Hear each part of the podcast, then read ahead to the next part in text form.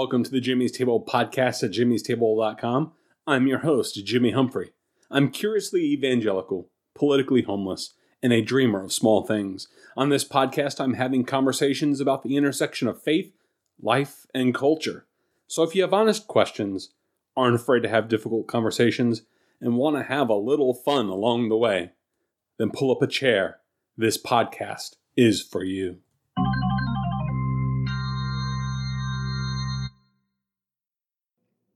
So today's episode 122, and I'm going to talk about the beauty of living transparently. You know, politicians and corporations often talk a good game about being transparent in all that they do. But even the best among them tend to like to hide data and other things that kind of get mixed in with other data. Facts and figures can be presented, but the truth of the particulars is often, quote unquote, hiding in plain sight and usually through lumping one set of data together with other data meant to deliberately obscure the truth instead of making it plain for all of us to see. And as it turns out, people kind of do this with their personal lives as well. It's like we have this natural inclination to, to do this sort of thing. We can not only be really good at putting on a happy public persona where everything is smiles and grins on Facebooks and Instagram and and everybody thinks we have our lives together and everything's, you know, just hunky dory. But we can also be pretty good at kind of hiding the dark mess of our lives from others. And we not only do this on Facebook and Instagram and social media, we can also do it within even the most intimate of relationships that we have, be it family, friends, loved ones, uh, spouses, grandparents, parents, you know, the entire the entirety of our human relationships.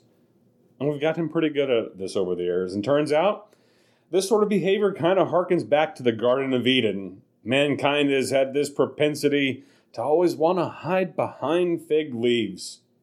Oddly, we even sometimes try to hide things from God Himself as if we're afraid to have an honest and real conversation with God about what we're feeling and, and, and how we're processing the, the challenges of, of things in our life.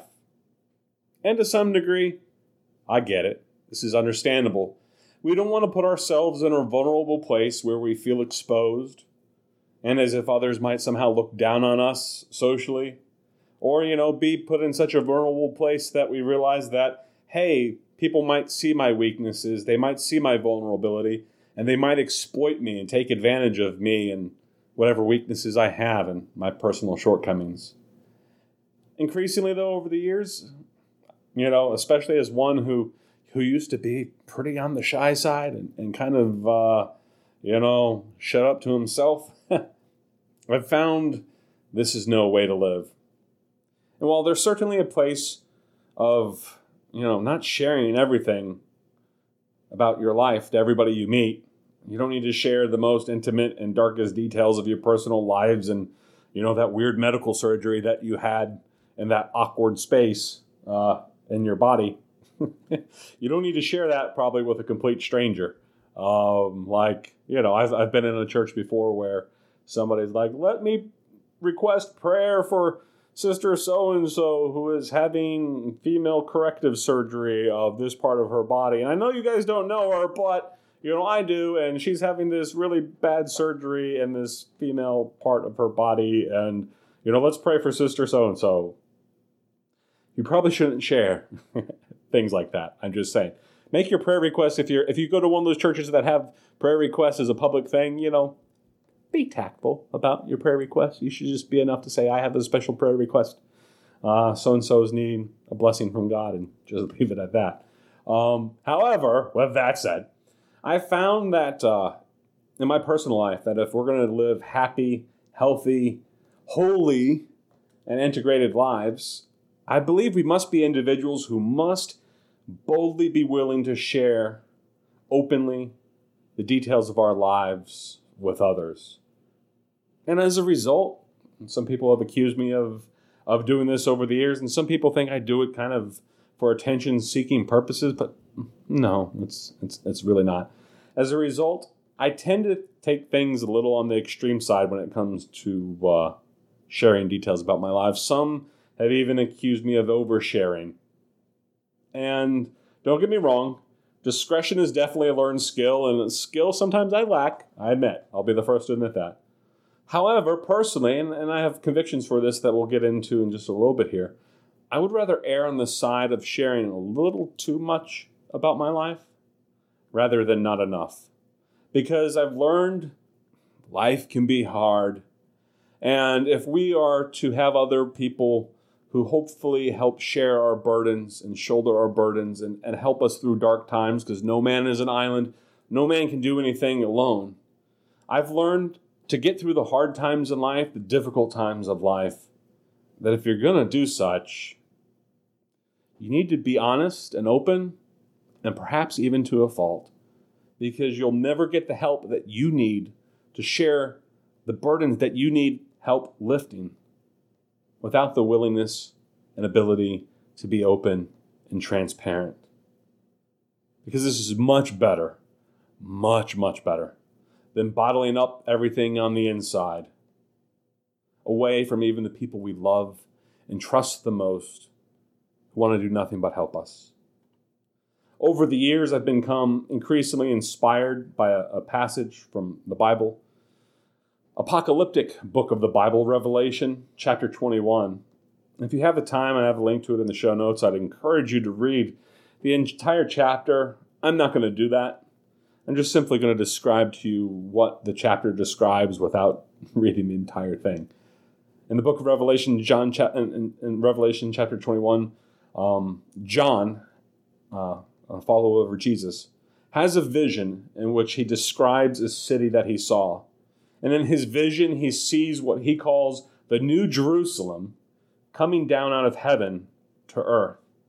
Now, for those of you who may not be familiar with book of Revelation and, and John's uh, vision here, this image is ultimately about a heavenly city and a picture of the kingdom of God and what Jesus Christ ultimately came to accomplish in his redemption for the world. Because Jesus Christ came to bring a new heavens and a new earth in which righteousness dwells, in which sighing and sorrow flee, in which there is no injustice, in which the, the love and light of God prevails all of humanity and all of creation. Um, and this is something that Jesus Christ is ultimately looking to bring to the world. He's looking to bring this new city, this new Jerusalem, which is going to replace the old Jerusalem um, and all the old things of, of, of creation in this world, um, in which we'll have a new heavens and a new earth and a new city um, for all of humanity to dwell in.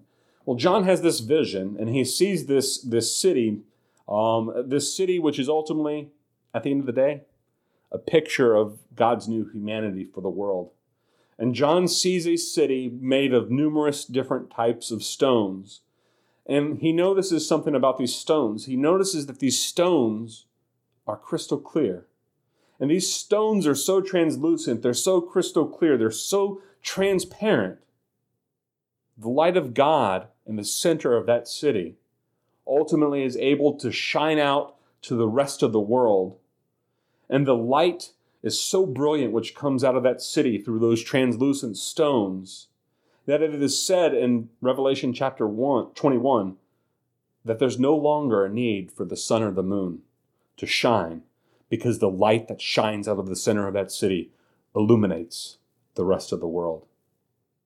And in case you don't ultimately understand this apocalyptic imagery of this passage, this city that John sees in his vision is ultimately a picture of the new humanity that God is creating, and we are the stones that make up that city. And John says these stones are so clear and so transparent. The light at the center of the city shines through to such a degree that it has eliminated the need for the natural elements of the sun and the moon. That's powerful. And as the old timers say, That'll preach. And this is an image that comes from the book of Revelation that, you know, has always haunted me, and it's haunted me for a long time, ever since I was in my 20s. And it's something I've never been able to quite escape from, and it has shaped who I am as a person to, to be an individual who, you know, maybe shares a little too much about his life sometimes. if you've listened to my podcast lately, you you probably have heard um, me share a thing or two about what's going on in my life, and some might think I overshared. But you know, this passage has always kind of been in the back of my mind when it comes to my life and how I live my life. And it convicts me and it challenges me because if I'm ever to be a person that the light of God can ever shine through, like this city has light shining through, then I must become like these nearly transparent stones. And I must live my life in such a way that others can clearly see through me. And by seeing through me, they won't see me, but they'll see the God who lives inside of me. So I would challenge you today, if you're listening to this podcast, think about this imagery from Revelation chapter 21. Read the passage and think, how am I in that transparent stone department? Because I believe if you're willing to be vulnerable, if you're willing to be open, if you're willing to be truly transparent with your life, there's going to be a beauty and a light that shines through you to benefit the rest of the world. And it's a light more brilliant than that of the sun and the moon. And it's a gift the rest of the world can share in and see. So, everybody, this has been Jimmy Humphrey, jimmystable.com, The Beauty of Living Transparently, episode number 122 of the jimmystable.com podcast.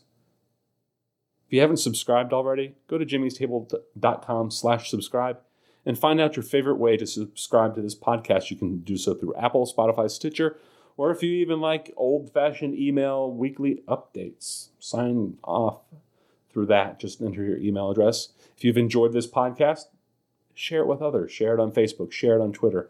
And if you want to give me some feedback, I always appreciate the feedback. You can leave feedback at the website in the comment section, or you know, I love to hear from you by email. I don't get too many emails. I get some people commenting on the comment section, or maybe making a comment on Facebook or Twitter. Um, but you can email me, jimmy at jimmystable.com. Everybody, this has been Jimmy Humphrey, jimmystable.com, where I'm having conversations about the intersection of faith, life, and culture. Take care, everybody. God bless. Have a good one. That's all I have to say about that. So right on, man. You said it all.